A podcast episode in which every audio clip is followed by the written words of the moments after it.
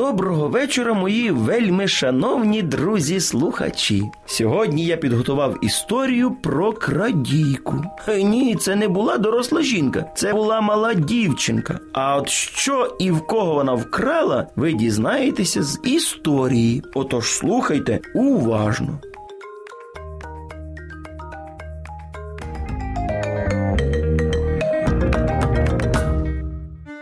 Одній із держав в одному містечку жила дівчинка Рита. Відвідувала вона собі також школу, гурток поліпленню з глини і ще й співала в церковному хорі. Вона нібито встигала, проте регулярно скрізь запізнювалась. Дуже рідко, якщо тато чи мама її проводили, то вона тоді приходила кудись вчасно, а так зазвичай завжди спізнювалася. Ну і не можна було б сказати, що Риті не подобалось навчатися, чи було важко, адже ходила вона і в школу, і на гуртки з задоволенням.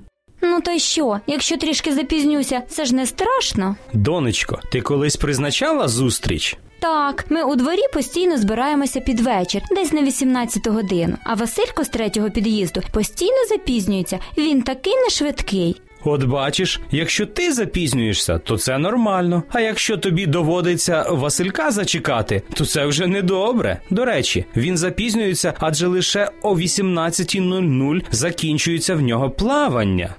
Та все одно, всі ці розмови з татом не дали ніякого результату. Дівчинка, як і раніше, продовжувала запізнюватись. Ну, хоч на хвилиночку, на півхвилиночки, та все одно прийде пізніше. Риті довелось пережити один неповторний день, після якого вона прийняла важливе рішення. А було це ось як. З самого ранку в Рити задзвонив будильник. Він будив її до школи. Та сон був такий приємний, а в ліжечку було так тепленько. Будильник ще один раз продзвенів, потім ще раз, і третій раз. І ось тільки-тільки тепер Рита ліниво почала вставати з ліжечка.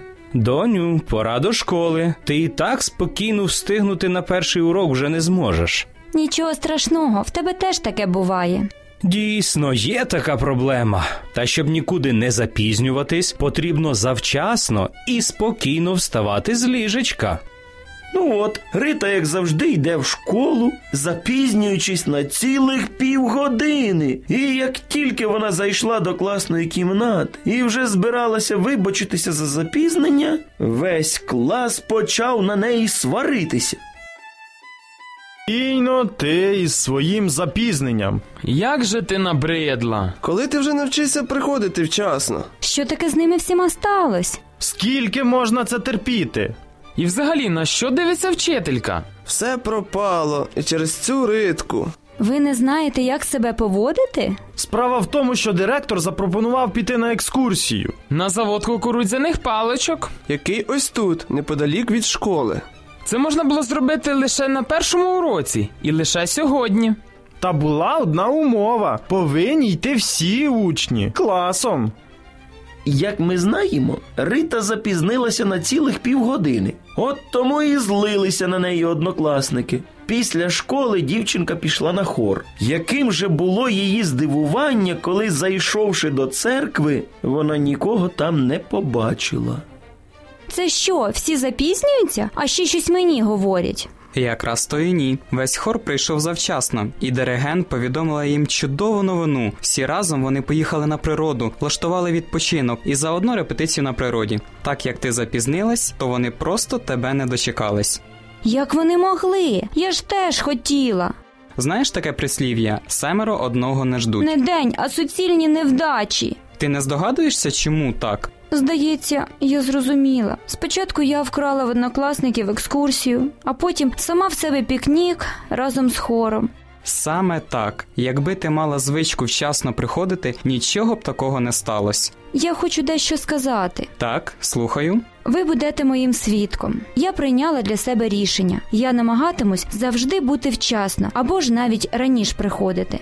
О, мені приємно чути від тебе таке рішення.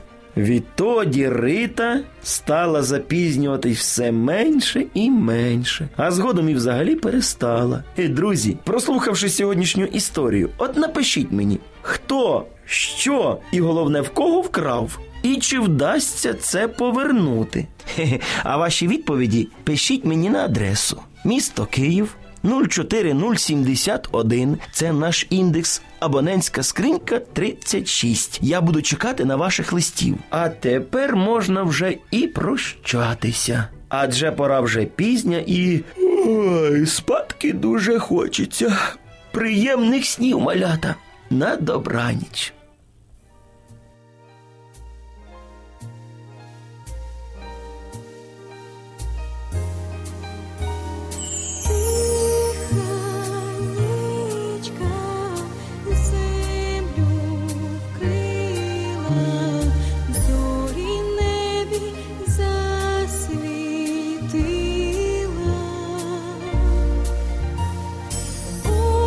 cheese.